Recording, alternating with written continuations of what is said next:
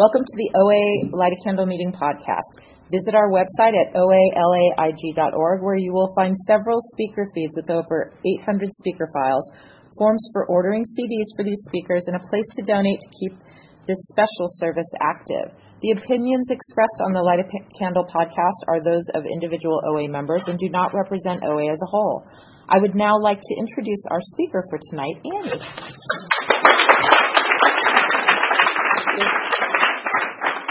Hi, I'm Annie, compulsive eater, restricted bulimic. Hi, Annie. Oh my God. Well, I guess my higher power really wants me to talk for a long time.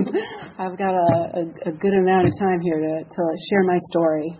And it is an absolute honor to share my story and to be asked to speak on this podcast. Um, this program is incredible, and I am so grateful that I found it, um, or that it found me. Um, so to qualify, uh, I guess I'll just start from uh, the beginning. I'm um, from a really big Italian family, uh, a lot of siblings, and I grew up in a really uh, strict uh, religious family where you know uh, there was a lot of um, rules, and there was a lot of um, uh, no's in my life. Um, you know, you're not allowed to do this, you're not allowed to do that. Uh, you know, so I was very, a very sensitive child, so I really stuck to the rules as a kid. So, you know, but I was, what I didn't realize was I was raging inside. Uh, because I was such a free spirit, I was such an extrovert, I was such a a joyous, like loud, boisterous child, and then to to sort of be confined by so many rules, I think was crushing my spirit, and I didn't even know how it was crushing my spirit. Um, and so, uh, you know, growing up in a, a religious Catholic school, there was a lot of fear that I learned. You know, that if I do anything wrong, then I'm going to be punished. And uh, I really took that to heart. Like, I, remember as a child just being sort of terrified to do anything wrong because I was afraid that God would punish me if I did anything wrong. To the point that I remember going to um, confession. Uh, for those that don't know what that is, you you uh, you go to to like this little like curtain in the church, and then you confess your sins to a priest. And you know, my school would have us do that, and I was in second grade. We would go like I think monthly. I'm not sure. We went often though, and I, I remember one time specifically having no sins. You know what I mean? Like I couldn't think of one thing I did wrong, but I was so like scared that I made stuff up because I thought I had to have some sins. You know, that was what you were to do. And um, you know, I, I remember just like thinking like, you know, afterward, like, is that you know there was something wasn't right about that you know uh and, whatever. So like for me that was a, a large part of just as a child being very fearful. Like and um i i remember like being having anxiety as a child but not knowing what the word anxiety meant. You know just being uncomfortable in my body and like this sort of now what I would label like a low grade anxiety. And, um, you know, and, and finding that food was, was, was the one thing that my family was like, yes, you can eat. You know, Italian family is like food is celebrated. It's actually it's encouraged. You're a good girl if you eat. So, you know, I really, uh, I really was a good girl. uh, you know, so I would, I would I would eat a lot. You know, I, am very fortunate. I, I had a pretty high metabolism as a kid, so I, I I didn't have a weight problem per se, but food was definitely extremely important to me. And to the point, I remember a, a, a my sister betting me I couldn't eat an entire plate of gnocchis. Um, she bet me like five dollars or something, and I crushed that gnocchi. uh, yeah. So um, so it was it was there, even though the weight wasn't showing. It was there that that was that was my friend. You know, that was my my um, my go-to. Uh, and so then moving on to, uh, I would say when I was about 11 or 12, um, I basically, you know, I would come home from school and I would watch TV and eat. And that was sort of like my, my, my thing. And I remember one day coming home from school and I ate seven bowls of uh, Rice Krispies, and I just literally got sick. It wasn't like it, this was, you know, I'm going to date myself here, but this was back in the 80s when, like, you know, I didn't, no one was talking about bulimia. I didn't even know what it was. I just honestly just ate so much food that I, I went downstairs and I, I just got sick. And I remember going back upstairs and nobody was home and I remember about a half an hour went by and I just naturally got hungry again because I, I didn't get sick because I was sick. And I thought to myself, oh wow, I could just go eat more and do that again. And it was like I thought I invented bulimia. You know, I thought this is amazing. I'm this is incredible. But something in me knew it was wrong because I didn't tell anybody and then it became this incredible secret that I had, and uh, it became an absolute obsession. I went to absolute extremes trying to um, find food and where was I gonna where was I gonna throw up? When was I gonna throw up? How was I gonna throw up? Uh, I would, you know, take change out of my mom's purse and and and uh, find vending machines and get um, candy and uh, and because there were so many kids in my family, it was hard to see that I was the one eating so much because I had brothers that were really big eaters, and you, you know, and I was just, I, I can't explain it. I was like, I was like a professional at hiding it. Like it became like I got so good at hiding the bulimia, and you know I was athletic, and so no one really uh, suspected it. Um, I do not know why I started throwing up. I do not remember long periods of my childhood. And um, I can't explain it. I know that, um, you know, I suspect that some things may have happened to me as a kid that I don't remember. Um, and, you know, I am getting some outside help to investigate that. Um, but uh, the food and the bulimia took over. And um, I mean, I, I, I remember, you know, uh, we used to sell the chocolate candies at my school, and I pretty much ate all of them and had to come up with the money. Um, I remember the bulimia got really terrible, and I, I started. It got to the point where I and I wasn't allowed to date. So again, there was all these things I wasn't allowed to do. So the bulimia became my date. The bulimia became my friend. Um, and I picked men that were uh, unavailable uh, because I knew that I didn't actually, I couldn't actually be with them. So I found people that were unattainable or were emotionally unavailable so that they wouldn't know, they wouldn't, they wouldn't have the love and compassion to see how I was killing myself. Um, and so I, I remember one time being out with this guy and we were at a party and he was very critical. He would criticize me and I would allow it. You know, I really didn't feel like I was worthy. And so I would pick men that would, would criticize me and, you know, put me down. And they were just merely reflecting my own, um, my own thoughts, my own beliefs that I wasn't worthy. And I remember being at this party once, and um, uh, I couldn't handle it. Like, and so I just started eating at the buffet um, area, and it got out of control.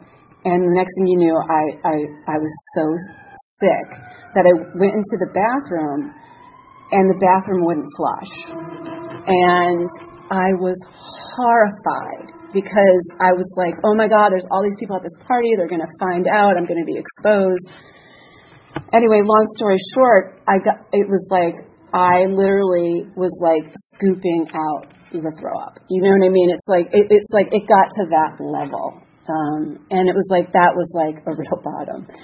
Um, but it went on, you know, and I there were many many um, years that I, I, I it just kept going, and I'd wake up every morning and be like, "This is the day I'm going to stop. This is the day it's going to, you know, I'm I'm going to do it." And I would find find out my head in the toilet again, you know, um, and it just it just was. There were so many moments where I thought I was going to die, you know, and um, I remember it got so bad that I was having like heart palpitations and because um, I was just dehydrating myself and I thought I was going to have a heart attack.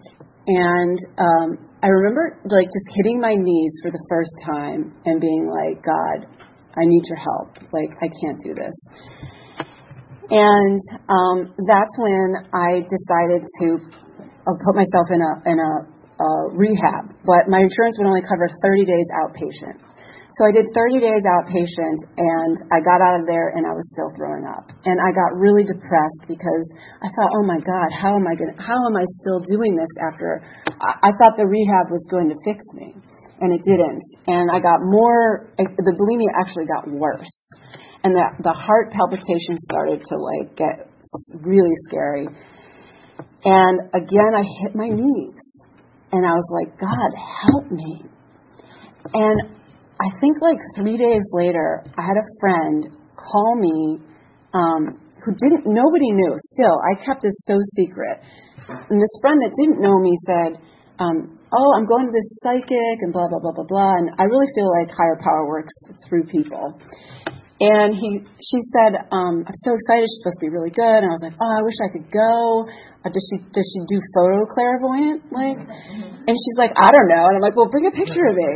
So she she brings this picture. She calls me, and she's like, after she goes, and she goes, "It was so weird at the psychic." She said, um, she said, she um, I'm, I got my reading, and at the end of it, she said, um, "Wait a minute, who's this Annie person?"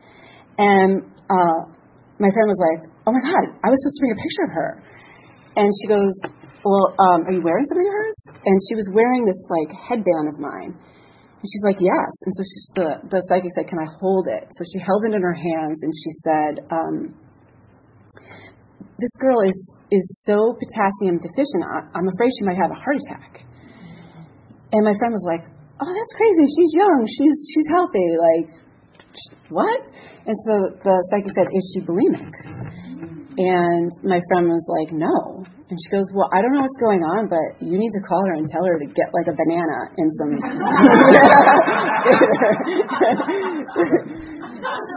so my friend calls me and she's like, she's like, she tells me the story, and I'm like, like the true addict that doesn't want to be found out, my immediate response is, That's crazy. I can't believe she said that. And then I got off the phone and I just burst into tears and I was like, "Oh my god, I'm going to die. I'm so scared." And like I ran and got a banana and and, and I, I I called my friend and I was bawling and I was like, "I am so scared. Like I'm bulimic and I don't know what to do about it." And so then she's like, "Well, maybe you should come see the psychic."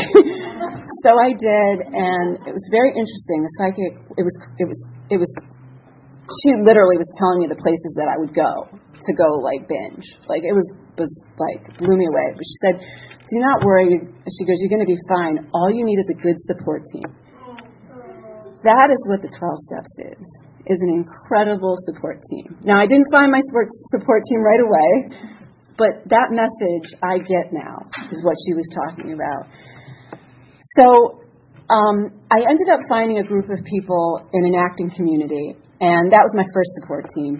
And I went to a, an acting workshop that um, I went to an acting workshop that the act, the acting coach did not know who I was. Never met him before, and apparently he was supposedly intuitive. And again, my higher power worked through someone.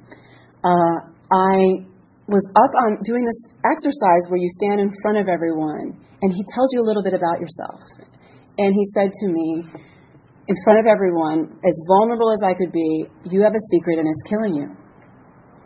And it was like the floodgates I just started bawling.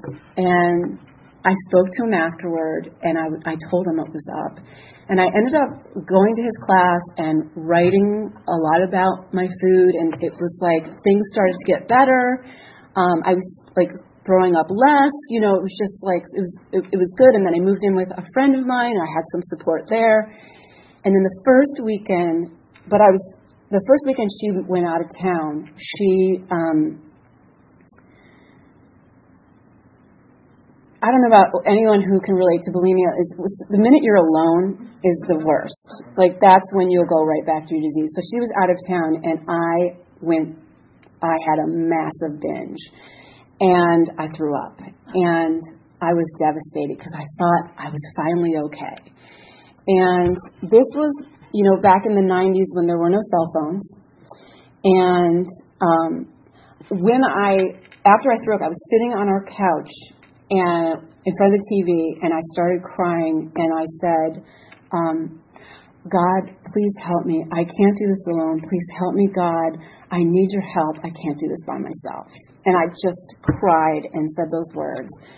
And the next day, my roommate came home, and she comes into my room and she says, the weirdest thing happened. I like was listening to my voice messages on her answering machine because we used answering machines back in those days.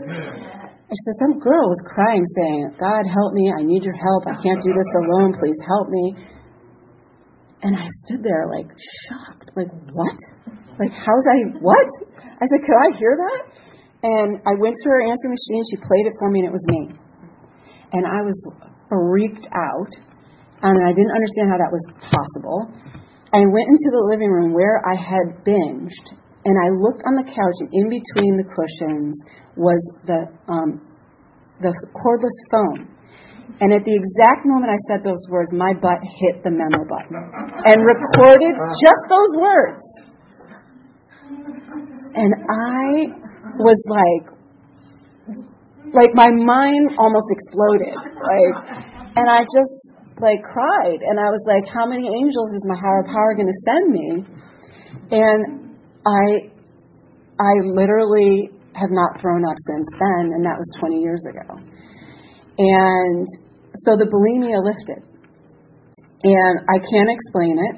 Um, so, but what didn't lift is what was underneath the bulimia. So that was the symptom, and I'm so grateful to my higher power that that symptom was lifted. But I took my will back, and um, I kept using food. I found different ways. So what I what I became was it just switched. Um, it switched. I ended up being like an orthorexic, and if those who don't know what that is, is like somebody who who eats this large volumes of healthy food, um, so you can try and stay thin.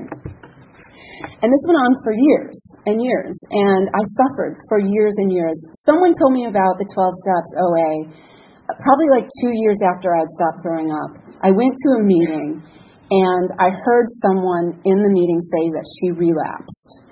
Um, and she, from bulimia, that she had had six years of abstinence and she relapsed. And that freaked me out. I was like, I don't want to hear that. I don't want to hear anybody relapsing. And I left that meeting and I did not go back until, and I'll share later in the story when I went back. But what I realize now, and I just want to say to any of the newcomers, anybody who's listening to this podcast or in this room, that you know, if you're new to this program, don't allow um, that to scare you. And what I get is that I wasn't ready and I was looking for any reason not to come back. And I found my reason because I know there must have been a thousand, oh, not a thousand, but a ton of things being said in that room that were wonderful and beautiful and helpful, but I couldn't hear it because I was only looking for a reason to run, you know, because my disease was stronger than me in that moment. Um, so, um, anyway, I remember uh, years later at a point, you know, I saying to a friend, I think I still have a problem with food. And he looked at me and said, Well, you're thin. You don't have a problem with food. And I said, Yeah, but I, I hardly eat all day. And then I come home and I eat all my calories in front of the television. And I feel sick when I go to bed. Like, and he was like, yeah, you're saying you don't have a problem. so something in me knew I still had a problem. Um, but I was like, yeah, I guess I don't have a problem. And I kept going. Um, and uh, it wasn't until I, um,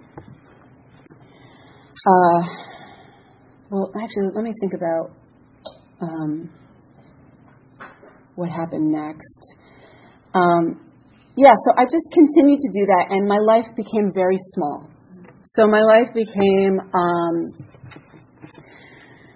my life was really about uh, finding ways to eat as many calories and like getting home and turning on that television and watching TV. So, so I didn't have like a lot of intimate relationships. I didn't have a lot like I didn't, and I didn't really realize how small my life was because, you know, I thought, I thought I had a, I thought I had a big life, but now, now that I'm in recovery, I see I had a, such a small life, and that television and food were still my main love and connection. Like I had friends, I had, you know, a career, I had all sorts of things, but, you know, I didn't realize really food was my intimacy. Like I, I didn't realize how much I was still numbing out on food, and like like even um, you know when I was in an acting class, like when anything got too emotional, I would just like be numb, and I didn't know what that was about, and and, and it was like I would disassociate from my body. And, and food was a way to disassociate from my body, and food was a way to disassociate um, in relationships. Like even in my relationships, I would be the the girlfriend that never fought with her her boyfriend. Like literally go, you know, a two year relationship without fighting. That is not normal. That is, and and that's why they never lasted because I wasn't authentic. I wasn't real. I just was wanting to make sure he was not mad and wouldn't leave. And that's what I realized, you know, from working the 12 steps is how that's why I had no true intimacy. Um, so, long story short, I ended up um, being in my comfort zone for a long time in that. And I really believe that my higher power um, was like, okay, she's not moving. like we got we got to we got to stir some, some stuff up. And so I got this inkling in me to move to Los Angeles. I'm from the East Coast, and I thought I was coming to like have a great career and this, that, and the other, and I didn't realize like I was coming here to heal. Um, I got here and I got my butt handed to me. Um, you know, my my career, I had a really great career on the East Coast, but it didn't transfer to the West Coast because no one knew me. And um, I started to really struggle. And in my struggle, I started to eat more. And I, thank God, I had a wonderful friend who's in the program and recommended maybe I should check out a meeting. And I was open uh, because I had done a lot of spiritual work along the way uh, because I, I've always had a really strong belief in a higher power. So I was open. I went to the meeting and I heard it with new ears. I knew I was home. I knew I belonged here. I knew that um, I had some real work to do. And so uh, I got a sponsor right away. Uh, and I started to work the steps. Um, and uh, it wasn't easy. You know, I uh, I basically, yeah, it was. Actually, no, it was easy. I, I don't know why I'm saying it wasn't. Easy and what I mean by it was easy is that I finally had support because this is a disease of isolation, and I'm a great isolator. Uh, I will like like I was saying, I will isolate. Uh, I will go home and watch TV and eat. That's how, that's where I'm most comfortable. I'm around people too long, then that's what I want to do. So so what I love about this program is that it forced me to get out of isolation. And fortunately, my sponsor said to go to five meetings a week, make three outreach calls. So I started um, doing that, and uh, and I started to feel better. Like there was something about being in a room and hearing your your your story, hearing that you're not crazy, that you're not alone, that that you know that there's a solution because for me, this disease is not only about food, it's about my thinking. I have a brain that is so mean. It tells me I'm not good enough, that I'm not doing it right, that I don't deserve, and that, um, and to be very afraid. Very afraid. For me, this disease has been a tremendous amount of fear. Uh, most of my decisions, I mean, I was a massive hypochondriac uh, for years and years and years. I was just there was so much terror in my body. Uh, that's why I think I would eat because I just needed to anesthetize all that fear.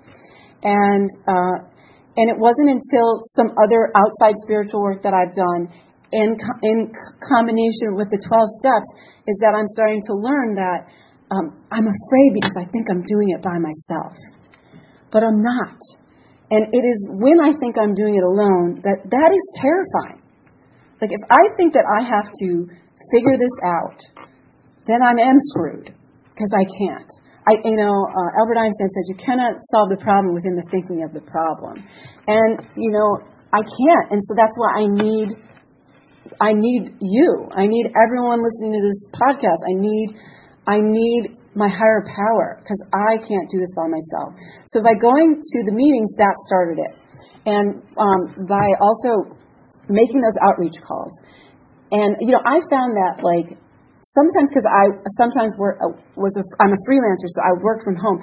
If I didn't go to a meeting, I didn't see anybody.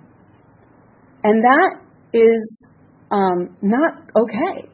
You know, it's like their love and connection is what what brings us joy. You know what I mean? And so what these phone calls, what the um, the outreach calls have have taught me is how to reach out, how to um, get the crazy out of my head. So, in, if you're a newcomer and you think, "Oh, I don't want to bother anybody," you are not bothering anybody. You are helping that person because I need you as much as you need me. And so, um, you know, it teaches me that and it's funny because in I, what I find when I make these outreach calls, I'll have a whole bunch of crazy in my head, and when I say it out loud to another fellow, it's laughable because you know, right? It's mostly nonsense and and meanness that when I say it out loud, I get, oh, this is crazy, and I don't have to believe this, and I can move forward, and it's so helpful. So, you know, I would encourage anybody listening is like make those outreach calls um, you know, and I know that a lot of people don't have a lot of in-person meetings everywhere, so your, the phone is really even more important, you know. Um, so what else? So um, I work the steps. Uh, you know, I'm I'm on my second round of the steps, uh, and you know, someone said to me, "God is in the steps," and I really do truly believe that because by working the steps, I have learned how to be an adult, how to own my side of the street, how to see things in myself that I did not know were blocking me, um, how to see things that, like, I had no idea.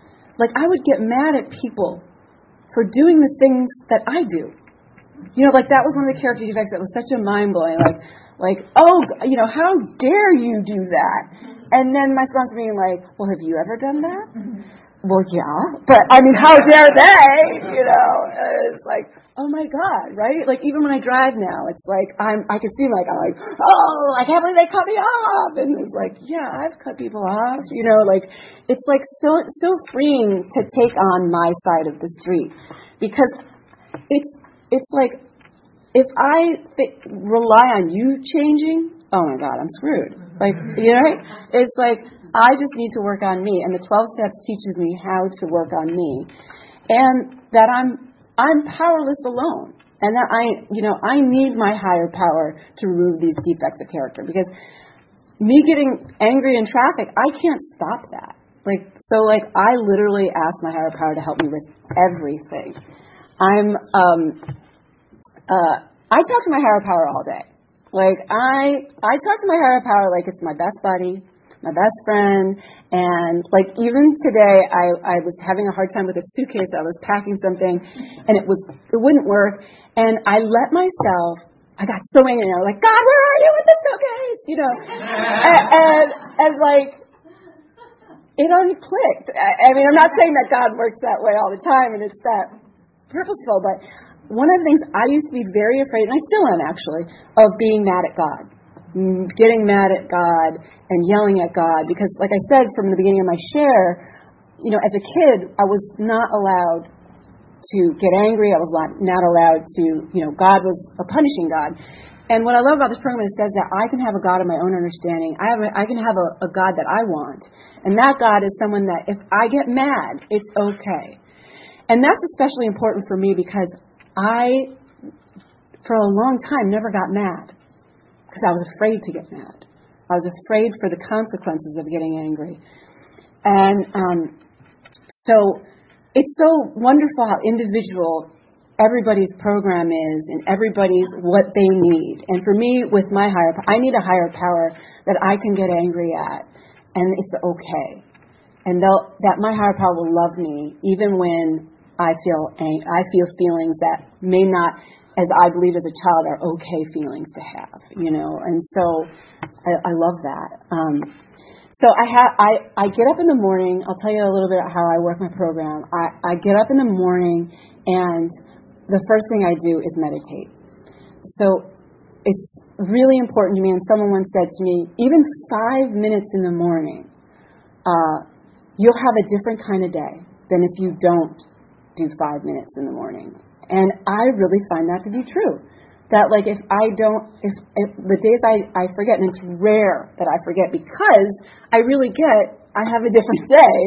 What's five minutes, you know? And then a lot of times I'll spend way more than five minutes, but at least five minutes. And then I say, um, I say the acceptance prayer. I say the third step prayer. I ask God, God to guide my thoughts in my, in my actions. I ask God to show me how I can be of service. Um, and and that sets up my day. That sets up my day. Um, I also uh, try to read the literature. I don't read it every day, but I definitely try and read it. Um, I, I like I said, I go to five meetings a week. I make three outreach calls. I call newcomers.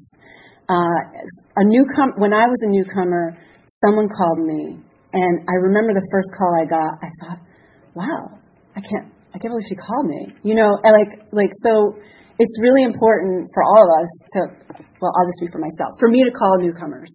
And, um, and it keeps me humble. It keeps me um, in check. Uh, I, uh, I sponsor, um, and I have a sponsor. And I, um, and I rely on on not doing it on my own. So like I call a lot of fellows, and when stuff's going crazy in my head, I talk it out, and it really helps. And when I'm in meetings, I share. Uh, someone once said to me when I first got here, "Get in the middle of the herd." So if you're new, get in the middle of the herd. Like we need to know who you are. I need to know your story so I can relate to you, and you can relate back to me, and we can we can get to know you. Um, because for me, again, this is a disease of isolation, and so it's so important for me to connect. Love and connection is the lack of love and connection is why I ate. And so I I need love and connection. I want love and connection. And I look at like the tools as money in the bank. So like I don't look at coming to five meetings and making these phone calls and um, as like work. I look at it as every time I do one, I get a little saner. Every time I um, I pray, I, I get a little saner. Um, and, and so for me, I can't deny that truth, and it makes me want to do it more. And I've had so many God shots, so many promises already come true. Um, I, I, part of my abstinence is I don't eat and watch TV anymore, and that is a freaking miracle. Like that is an absolute miracle because for me that is how I stayed so small. It was my biggest like way of of, of keeping small. Um, what else do I do? I um, I uh, what else do I do? I um, hmm. I do a lot of things. I can't think of one right now. Uh, yeah, I I I just I just know that. Oh, when when somebody calls me, I answer. If unless like there's some you know uh, something I absolutely can't, I answer because I look at it like my it's my higher power calling. And a lot of times, whoever's calling me is is bringing up something that I need I need to hear. You know, so so I, I look at it, and you know, there are times like when a sponsee calls me or a fellow calls me, I don't feel like it. I really don't. And I just want to be like, oh, why are you calling? But by the end of the call, I feel so much better, you know, and that helps me uh, tremendously. I guess I want to like one of the things I want to finish is just like by by just really encouraging working the steps because all of the tools are amazing for me and, and all that, but it wasn't until I started to work the steps that I really started to see like like the lights turned on for me. When I did my fourth and fifth step, the lights turned on. I had no idea how I how I was how I was living. Like like I, I really feel like this is a curriculum for living, and and it is a curriculum of of surrender. Like the more I surrender, like step one, two, and three for me is a daily reprieve, and it's a daily practice. So every day, it's like I have to remember I'm powerless. I have to remember that a power greater than me can restore me to sanity, and that I have to give up my will and let that power restore me to sanity. And the more I work the program, the more I work the tools, the more, more I work the steps. What's really cool is I can't deny when I do that, my life gets better, uh, and and and it's okay because left to my own devices, my mind is terrified, thinks it's never going to work out, and that I'm alone, and, and that it's not okay. And um, I'm not the same person that walked in these rooms, and I, I cannot deny that um, the more I, I work it, and I, I will say this for anyone listening is that I notice it, it is not like I'm cured. I notice that when I um, slack off or some, you know, I get sometimes I'll get cocky and like, oh, I got this. Ooh boy, I don't. I feel it right away. You know what I mean? So so it it, it motivates me to work it even more. Uh, and uh, I guess I'm going to stop there and see if anybody has any questions. Um, thank you so much for letting me do this.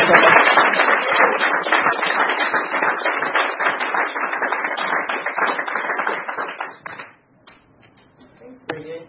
Um, was there ever a moment or a situation that caused you to question whether your higher power even exists? And if so, what did you do to regain faith? Uh, so the question was, uh, has anything ever happened where it got me to question my faith and if my higher power really does have me? Absolutely, all the time. Yeah, totally. I um, there are times, there are moments where I feel like, you know, is it all real? You know, is my higher power really got me? Is everything really okay? Am I okay? Um, and what, and that's okay. Like I let that be okay. That like I don't know, but all I can do is act as if. And what happens for me when I act as if, my higher power just proves me wrong you know that like that I am okay you know? And um I, I love the fact that I don't have to believe it. I don't have to believe it every moment. Um but it's my job to work the, the principles. It's my job to work the steps. It's my job to work the tools and see what happens. And from my experience I cannot deny when I work those principles when I turn it back over things work out. And it's a relief to me, though, that I don't have to believe it. But it's like I get to experience it's true. But I can't, because I can't deny um, that I've changed. Anyone else have it? Um, you said you could like go for a two-year relationship without having conflict. Mm-hmm. How did you learn to have conflict? Oh, I, I, I, I'm literally learning that Oh, sorry. Someone asked me. I said uh, in my share that I didn't know. I didn't have conflict for like two years in a relationship. So how am I learning how to have con- conflict? I, I think from working the steps um, and learning about myself and what's my responsibility and what are my um, what's my side of the street allows me the freedom to not, when I have conflict, blame you, but take responsibility and have an adult conversation about it. Where I didn't know how to have an adult conversation about things before the steps. It was sort of like I just I would just shut down. And now, um, when I get to own my side of the street, something happens in the conversation that people are less defensive so that a, an adult conversation can occur.